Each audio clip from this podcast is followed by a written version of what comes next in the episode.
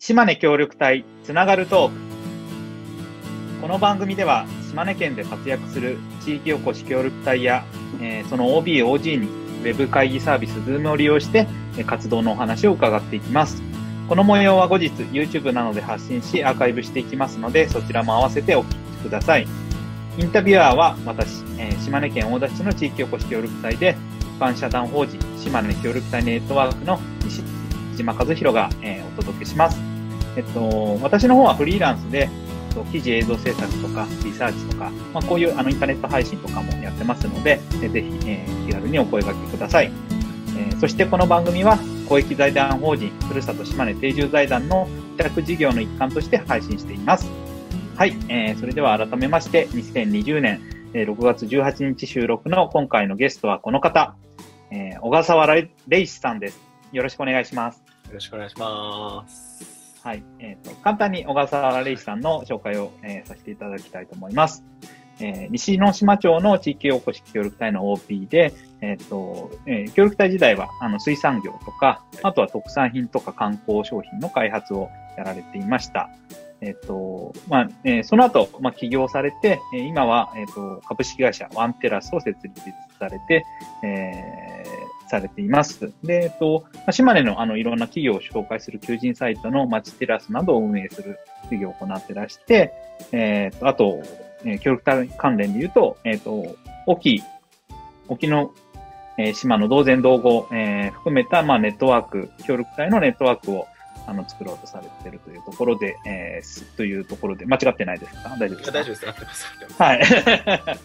はい。じゃあ、えっと、まず、ちょっと順番に、えっと、レイさんがどういう経緯でこう、協力隊になっていったのかっていうところからお聞きしたいなと思うんですけど、はい。あの、どういう、なんか 協力隊の前、こう何やってて、何かきっかけで協力隊になろうかなみたいなのは、どうだったんですか？ね。前、えっ、ー、とですね、これ結構話すとちょっと長くなるかもしれないんですけど、はい。ぎゅっと詰めて話すと、はい。まさに前職は東京の営業会社にいて、うんうんうん、あの、働いてたんですけども、なんかちょっとこう、将来性がちょっと違うなっていうのと、会社自体の将来性があまりないなっていうのと、僕自身あんまりやりたい仕事じゃないなっていうので、転職しようかなって思ってまして、それで、多分今後関わるであろう仕事何がいいかなって選んだ時に、まあ、一次産業に携わるような一次産業の人たちを支えるような仕事をしたいなっていうのがありまして、まあ、それがまずきっかけで地方に行こうっていうところですね。でまあその中で探していく中で、えー、地域おこし協力隊という制度があるというのを知って、で応募したっていう感じですかね。一次産業がいいっていうのはなななんでなんですか？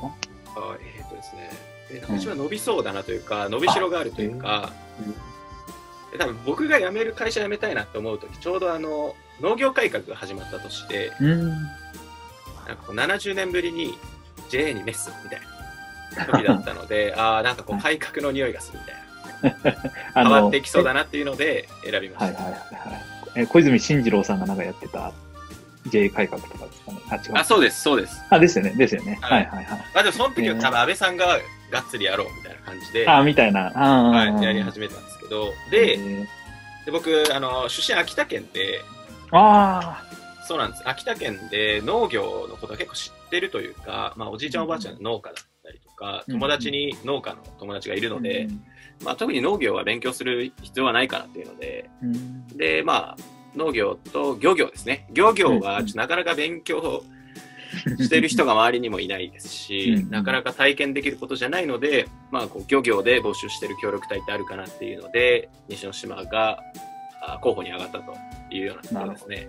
はい、結構じゃあ、なんていうの、分析型というか、どうやっていこうかみたいなところで選んでいった先に、まあ、あの、たまたまそれをやってるのが西之島だったっていう。あ、そうです、そうです。はい、ところですね。順番としては。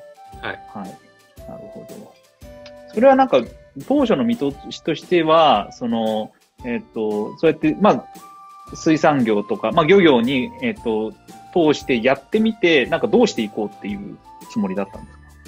いやでもそれは正直あんまりなかったので、どうしていいかわからないのが正直なところで、ただその現場に行ってみたら何か思いつくとか、まあ、新しいことをやろうって思うかなっていうので、まず現場に行こう。自分の目で見ようっていう気持ちで行こう行きましたね。なるほど。じゃあ、えっ、と、まあそういうふうに、えっ、と、形で、えー、西之島で漁業の協力隊やってみようって言った時に、はい、ミッションとしては、なんかどういうミッションだったんですか？ミッションは、一応新商品開発と、はいはい。あと販路開拓かな。ぐらいですかね。なんか結構ありきたりなやつです。はいはい、ぼやっとこう。そうです、そうです。はい。してて。で、実際その現、はい、うんうん、どうぞどうぞ。いや、あの、水産業メインの島なので、まあ多分島ってどこも水産業メインだと思うんですけど、まあうんうん、その水産業を中心に事業展開していってくださいっていうのが多分趣旨でしたね。なるほど。で、実際入ってみたら中身的にはどうだったんですか？動きというか。ああ、実際入ってみて。はい。ああ、ですかね。最初はもうひたすら、あの、水産加工場というか、加工の工場で働くみたいな感じです。最初の半年とかずっとアジのメイン干し作ったりとか、缶詰作ってたりとかしてました。もうめちゃめちゃ魚さばいてました、一日中。あの、真っ白いやつつけて。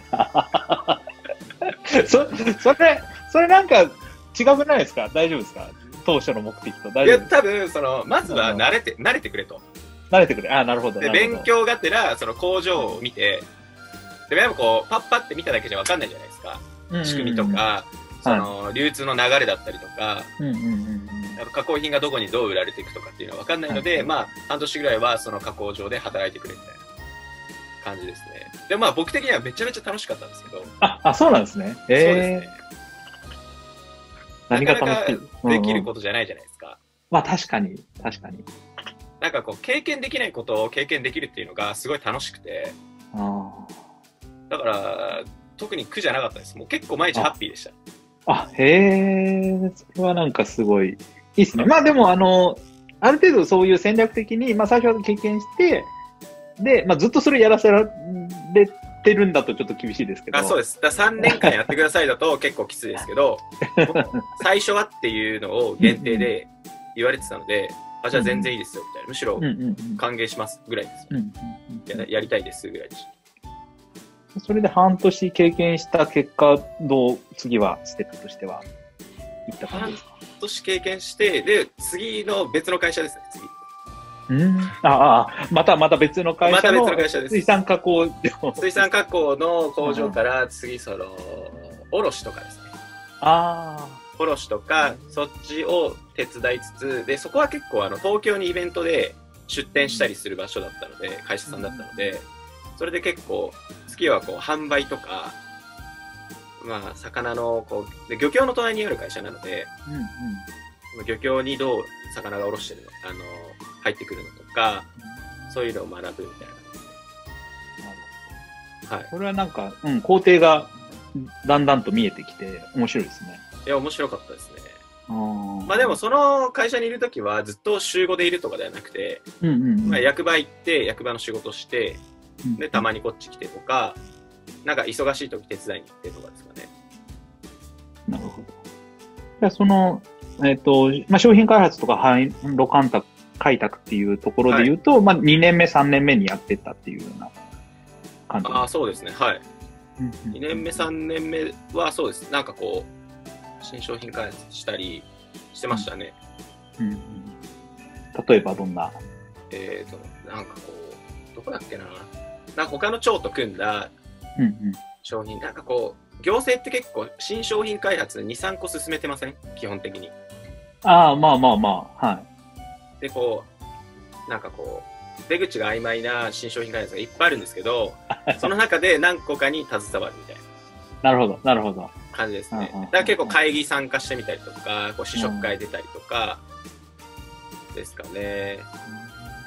はい。大体あれですよね、マーケティングが甘いけど作っちゃうみたいな。そうなんですよね。誰が買うんだろう、これ、みたいな。あ、そうです、そうです。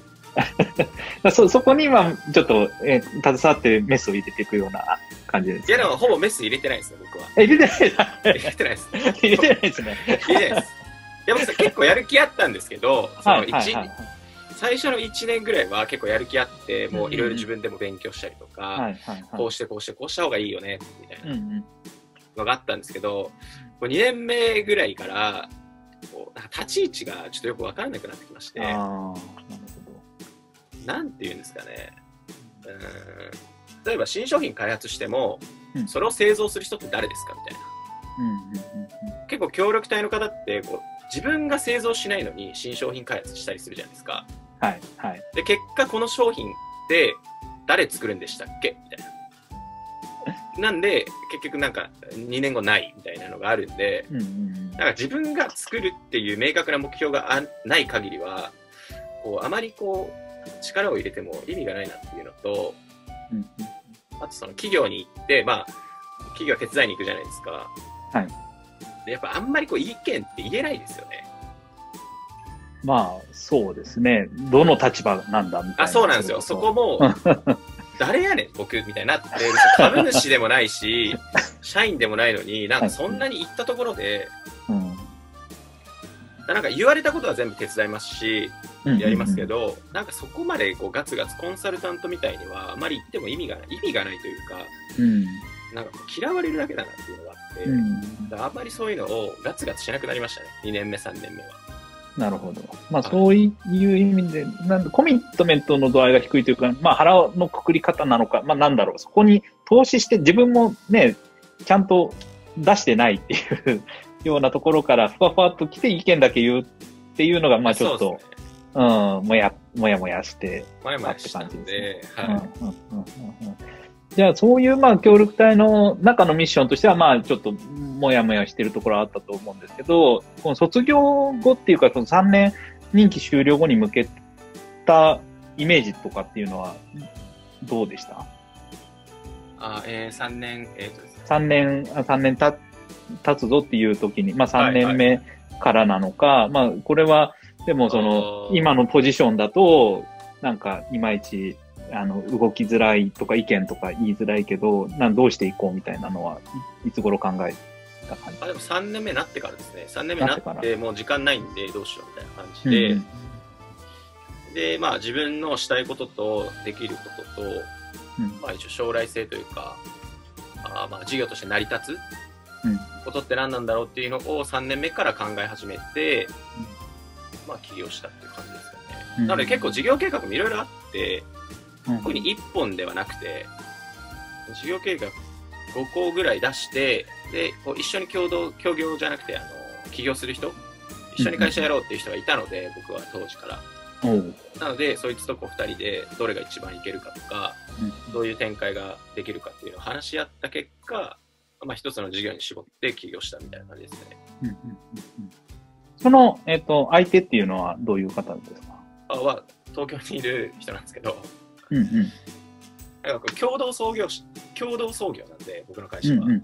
僕が西之島にいて、もう一人は東京に常駐いる人みたいな感じなんで、その二人で一緒にやってるみたいな。なるほど。じゃあ前から、以前からの知り合いでっていう。あ、そうです。はい。その、ね西之島来る前から知ってました。うんうんうんうんで、えっと、えーそうやって、えーまあ選んだ、その、実際に起業した、あの、会社のな中身というか、などういうことをやる会社ですか、えっ、とですね、今は、あの、企業紹介冊子を発行してまして、うん。えっ、とですね、高校生向けですね。高校生に、県内の企業を紹介するための冊子を作ってまして、去年島根県で初めてやったんですけども、島根県25、5、6社ぐらいですかね、を取材しまして、それをい冊子にまとめて、で、7500部ぐらい配りました。一応高校生、えー全員分ですね、高校生全員分に配るっていうので、で、去年は島根やったので、今年はまあ中国5県全部やるっていうのを目標にすごい。えっと、それはなんかどう、どういう判断でそその会、その事業で起業しようっていうふうに判断されたんですか？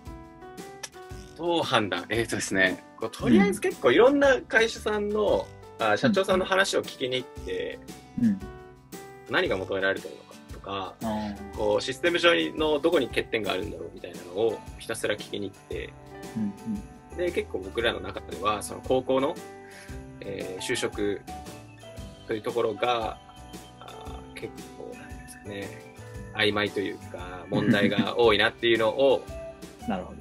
ですね。あとあの県外流出がすごい多いので、うんうんうん、なんか最初はこう移住者向けのサービスをやってたんですけど、はい、こう県外流入よりも、あ県外から流入してくる人数よりも、県外に流出してしまう人間の方が多いので、うん、なんかまず最初にこっちをなんとかしようかなっていうところで、うん、県外流出を、まあ、止めるっていうわけじゃないんですけども、うんうん、まあ一応、うん、そういう人たち向けのサービスをしようかなっていうところですね。なるほど。そういうなんか社長さんに話きに行くとか、その高校生たちの動向っていうのは、はい、協力隊の、まあ、活動期間と並行してやってたのか、それとも卒業卒業を見越して、あ、卒業後に、まあ、えっ、ー、と、えー、リサーチして、まあ、はい、この地域でややるんだったらどう、どういう事業がいいかみたいなのを考えていったっていう、はい、よ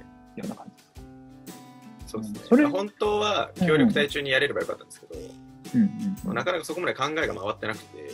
なるほど。はい。えー、え、じゃあ、ん？企業、企業は、卒業してすぐじゃなかったんですか？それとも、企業は卒業してすぐです。すぐ、すぐ。はい、はい。えっとですね。はい。だ協力隊中の、協力隊中に考えてた事業内容と、企業後の事業内容ちょっと違うんですよ。あ、なるほど。そこでき軌道修正が。あ、軌道修正して、そうですね。ちょっとこう、多分社会を舐めてたんでしょうね。こう、協力隊中にやってて、まあこれぐらいやったら大丈夫だろうなっていうので、事業計画を練ってまして、で、起業して、はい、すぐ起業したんですけど、4月4日に会社建ててるので、辞めてすぐ会社を建てて、で、そこからあまりこううまくいかないので、まあ違う事業展開を始めたみたいな感じです。なるほど。はい。ちなみにそういう時に、その収入面的には大丈夫でしたか？収入面はやばいです。収入やばいです。僕1年間は給料もらってないですし。やばい。結構やばかったです。ああ、まあ貯金切り崩しながらみたいな、まあ貯金っていうか借金ですね。借金、借金をしながらって感じですね。ああ、もうバッチリ。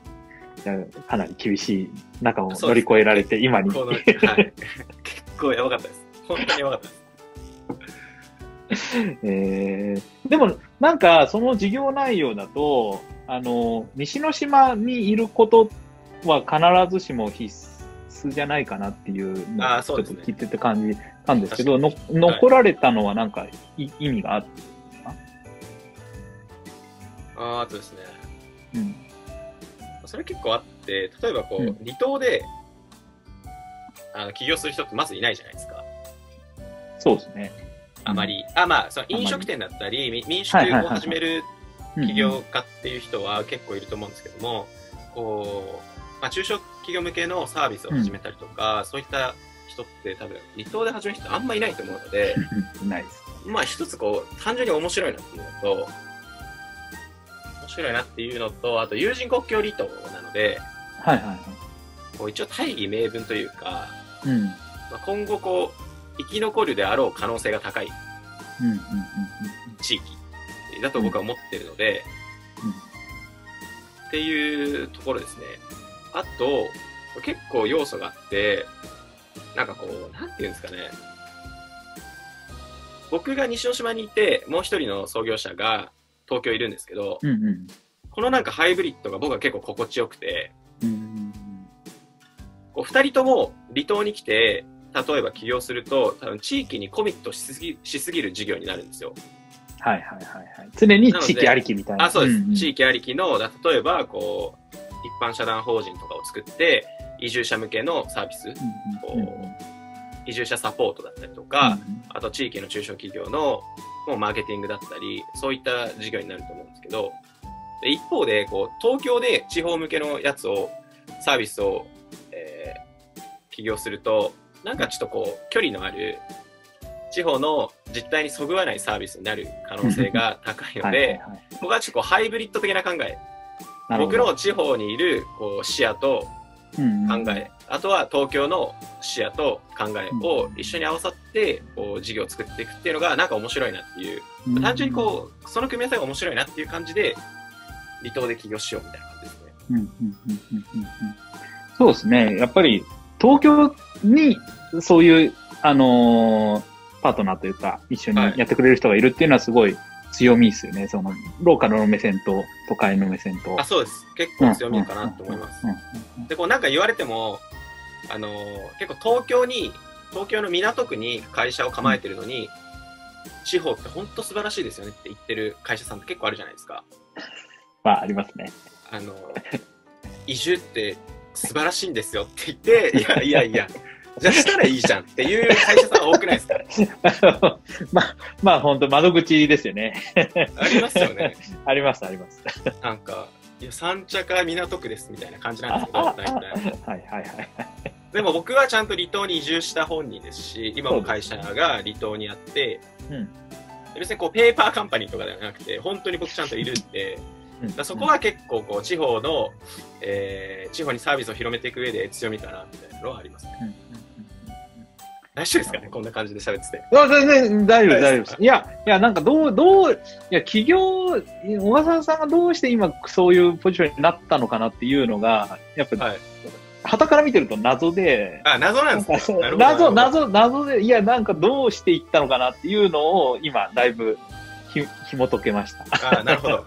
そう。で、その地域への思いとか、地域で感じてることの面白さというか、あの、自分が地域目線を持ってるっていうことを、まあ、ある種強みにして、あの、あちこちに行ってるっていうのもあれですし、はい、まあ、あと、友人国境離島で言うと、それは、あれですよね、あの、要は、日本が国境線を維持するために、こう、そう。ちゃんと、えっ、ー、と、離島には、まあ、えー、補助金とか、はい、そういったのがある程度。防衛の観点もあるので、で、えー、うんうん、国としても、いなく人がいなくなると困るみたいな。うんうんうん、だから補助金、まあ補助金使ったことないんですけど、あうん、補助金いっぱい来るみたいなのがあって、で結構まあ補助金使うとしても結構大義名分があったりとか、うんうんうん、なんかそれはそれで面白いなっていうところですね。うんうんうんうん、まあ、あれですね、普段のアクセスさえなんとかなれば。そうなんですよ。本土に出るまでが大変ですね。はい、なるほどな。あと、えっ、ー、と、なんか今のそういう話の中で言うと、はい、小笠原さんがなんでこう、沖の協力隊のネットワークを作ろうとされてるのかっていうところで言うと、そ、そこの動機の部分っていうと、どん、どんな感じなんですか？動機はですね、あれはですね、うんうん、はいはいはい。あれは、多分ですね、まあ、オキをなんとかしたいみたいなのは、僕の中であって、それでこう、うん。多分担当がですね、県の古川さんっていう人なんですけど、はい、市長県民局の古川さんですけど、うん古川さんと2人で話してて作るかみたいになったので、うん、こう特に僕が中心にとかではなくて、結構まあ一緒にというか、まあ、古川さん中心みたいな、うん、どうどうなんですか？どっちがいいのか分かんないですけど、はいはい、はい、でもそんな感じですね。なるほど。はい、なるほど。まあ、だから県の、あまあ、だ沖の中の、まあ、中でやっぱりこう、一緒に歩む人がいて、で、そ、そこに答えたっていうような形で、ね、そうですね。で、まあ、あと協力隊自体が、こう、ナレッジというか、こう、なんていうんですかね、えー、経験を積んでも、蓄積されていかないので、はい。これ結構僕、西之島町にも結構行ってまして、例えば、うん、すごい例えば話なんですけど、うんうん、僕に飲み会の予算を月5万つけるとするじゃないですか、町が。はい、はい。で、その代わり僕が飲みに行くところに協力隊が絶対来る。はい、新しくついた協力隊を絶対呼ぶってなったら、もうその協力隊って1ヶ月いたら多分島の人たちと大体仲良くなるじゃないですか。そうですね。これってなんか資産の活用だなって僕は思ってるんですけど、うん、結構人脈とかそういう横のつながりって一応資産じゃないですか。僕が協力隊の3年間で築いてきた資産なので、うん、この資産をいかにこううまく共有するかっていうのがあまりできてない。だから、まあ僕に飲み会代を月5万くれれば、その資産を協力隊全員にちゃんと共有します。みたいな提案したんですけど、ダメでした。はい。まあ飲み会代じゃつけれんですけど。いや、そうなんです。でもまあそんな感じのを、こう、党内、大きい全部でやれればいいなっていう感じです。まあ、いわゆるね、OJT 費用みたいな。そうです、そうです。はい、名目で、はい。はい、それこそカバン持ちじゃないけども、一緒にいて、もう、こっちはね、ゼロから築き上げてきたネットワークかもしれないんですけど、そこにうまく渡していくというか。あ、そうです、そうです。うんうんうん。そういったことできたらすごいいいですよね。やっぱ3年で切れちゃうっていうのはもったいない。もったいないんですよ。で、うん、OG、OB さんはなんかこう、違う仕事をしてて、現役の協力隊とあまり絡まず、うん、そしたらまたその協力隊がゼロから人脈築くって結構無駄じゃないですか。うん無駄ですね。あまあ、やらなくていい苦労かな。うん、そうなんですよね。だから、そこなんとかしたいな、みたいなのがありますね。なるほど。それはでもいいですね。まあ、OB としては、やっぱりそこにある程度お金さえついてくれれば、あのいくらでもやれるっていうところもありますよね。インセンティブさえあれば、うん、うん。全然動くんですけど、まあ、ただ、うんうんうん、あくまでもね、そのボランティアでずっとこう、新しい協力隊のためにっていうのはなかなかできないので、うん、そこはこうしっかりしたいい循環と形式を取った方がいいなっていうので、進めてるみたいな感じですね。はい、なるほど。ちなみに、オキのそのネットワークとしては、もう立ち上がったっていうことでいいですかね？立ち上がったんですかね。今でもまあ、立ち上げ途中みたいな感じですね。上げ途中な、はい。また、あの、情報いろいろ教えてください。あ、わかりました。頑張ります。はい、ぜひぜひ。はい。あの、えっ、ー、と、オキもぜひまた行きたいですし、あの、やっぱりね、島根県横に長いのと、やっぱり、あの、大きい地域があるっていうので、県全域でなかなか、まあ、つながったり、まあ、それこそ、えっ、と、人脈を渡すみたいなのは、やっぱり近場の協力隊じゃないとできないことだとそうですね。はい。うん。そうそういう近場の協力隊のネットワークがいっぱいある中で、まあ、全県のネットワークもあるといいなっていうのが、まあ、島根協力隊ネットワークとしてはやっていきたいなっていうところなので、はい。ぜひ、いい連携を今後ともやっていければと思います。はい。はい。はい、今後ともよろしくお願いします。よろしくお願いします。はい、ということで、えー、そろそろお時間ですので、締めますね。はい。はい、えー、っと、どこだはい、えー、っと、島根協力隊トーク、あつながるトークいかがだったでしょうか？えー、週に1回、まあ、こういった形で、えっ、ー、と、様々な活動に取り組んでいる島根県の地域おこし協力隊や OBOG にインタビューをしています。えっ、ー、と、まあ、YouTube で配信してますので、えっ、と、ぜひ、えー、ご覧ください。で、えー、詳しくは今後の予定などは、島根協力隊ネットワークの、えー、ウェブサイトや、あの、Facebook ページで告知してますので、えー、ご確認ください。えー、それでは、えー、次回もぜひお聞きください。えー、さよなら。